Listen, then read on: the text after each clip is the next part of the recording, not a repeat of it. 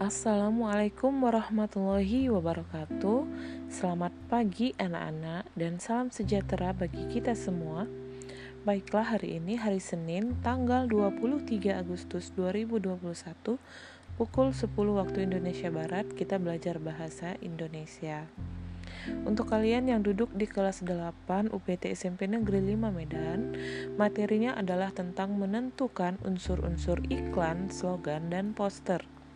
Pada pertemuan sebelumnya, pada hari Rabu tanggal 6 tanggal 18 Agustus ya. Tahun 2021 saya telah memberikan soal pada aplikasi Quizzes kepada kalian. Saya sengaja membuat soal-soal itu dapat dikerjakan secara berulang-ulang agar kalian mengulang-ulang kembali bentuk soal yang sama dan yang kalian baca sehingga hafal betul jawaban dari pertanyaan-pertanyaan tersebut mulai dari fungsi iklan, pengertian iklan, perbedaan iklan poster dan slogan, dan lain-lain. Kalian tentu pernah uh, melihat iklan maupun poster yang ditayangkan di televisi ataupun billboard yang ada di pinggir jalan, juga di internet. Dan sering kali tayangan tersebut mencuri perhatian dengan bahasa atau slogan yang menarik. Tapi, pernahkah kalian bertanya-tanya Kira-kira apa sih bedanya iklan, slogan, dan poster? Perasaan kayaknya sama aja ya.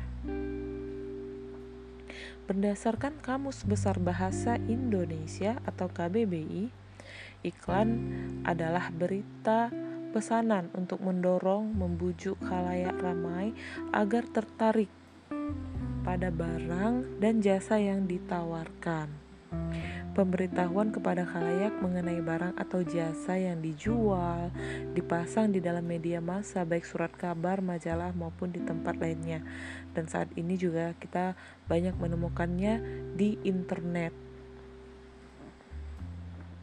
Iklan sebagai media persuasif sehingga berfungsi sebagai pengingat yang dapat membuat masyarakat ingat terhadap barang atau jasa yang diiklankan. Tapi tidak menutup kemungkinan sebuah iklan tidak menawarkan barang atau jasa. Bisa juga sebuah iklan memberikan informasi persuasif agar pembaca atau pendengar mengikuti keinginan penulis iklan. Nah, coba nanti kalian lihat-lihat di televisi yang mana iklan yang menawarkan barang, mana iklan yang menawarkan jasa, dan apa tujuan dari iklan tersebut. Sedangkan pengertian e, slogan sering diketahui sebagai kata-kata singkat yang menarik. Menurut definisinya, slogan adalah kata atau kalimat pendek yang menarik serta mudah diingat sebagai dasar atau prinsip utama dari suatu usaha, organisasi, dan sebagainya. Contoh slogan yang sering kita dengar itu orang bijak, taat pajak misalnya. Ini adalah slogan dari institusi pemerintah yang menangani masalah pajak. Diharapkan dengan adanya slogan ini, masyarakat diajak untuk taat membayar pajak. Slogan sendiri e, memiliki beberapa fungsi, yaitu untuk memacu semangat atau motivasi untuk memengaruhi orang lain melakukan atau tidak melakukan sesuatu, dan untuk mendidik masyarakat maupun dorongan sebagai cita-cita. Nasihat-nasihat yang sering diberikan kepada siswa untuk menggapai cita-citanya, belajar sungguh-sungguh, nasihat orang tua kepada anak, nasihat Pak polisi kepada pengendara lalu lintas itu disebut dengan slogan. Untuk yang terakhir poster. Poster merupakan plakat yang terdiri dari kata-kata dan gambar yang memberitahukan suatu ide dan hal penting terhadap masyarakat. Poster mirip dengan iklan dan pada umumnya poster akan dibuat singkat padat dan jelas dengan model semenarik mungkin.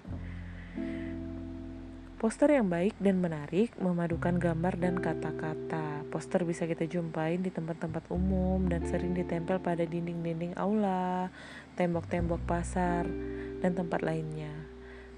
di sekolah kita juga banyak poster. Coba nanti kalian masuk di pintu masuk, di situ sebelah kiri ada poster, di depan kelas-kelas 9 itu ada poster, di dinding setiap dinding itu ada poster. Berdasarkan fungsinya baik iklan, slogan maupun poster adalah sama-sama ingin memengaruhi, mengajak dan membujuk khalayak atau masyarakat di mana ada tiga fungsi utamanya yaitu fungsi informasional, Fungsi informasional ini biasanya terdapat pada iklan barang dan jasa yang sifatnya komersil ya. Yang kedua ada fungsi transformasional. Fungsi transformasional ini terdapat pada iklan layanan masyarakat. Misalnya layanan untuk menggunakan masker, mencuci tangan, dan mematuhi prokes. Yang ketiga ada fungsi reminder atau pengingat agar konsumen selalu menggunakan produk atau jasa iklan tersebut. Eh, setelah uh, dari penjelasan sebelumnya, kita sudah tahu pengertian dan fungsi dari iklan, slogan, dan poster. Sedangkan penjelasan unsur-unsur yang ada uh, pada ketiga hal tersebut, yaitu yang pertama, iklan adalah teks persuasif yang menghadirkan perpaduan unsur gambar dan kata-kata gerak, dan suara. Ingat ya, iklan itu menghadirkan unsur kata-kata, gerak, dan suara. Sedangkan slogan, slogan merupakan teks persuasif yang memprioritaskan unsur kata-kata.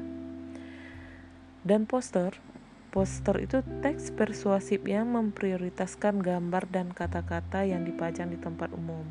Jadi perbedaannya udah jelas ya kalau slogan dia memprioritaskan kata-kata, kalau poster dia memprioritaskan gambar dan kata-kata, sedangkan iklan dia bisa bergerak, bisa bersuara, ada kata-katanya.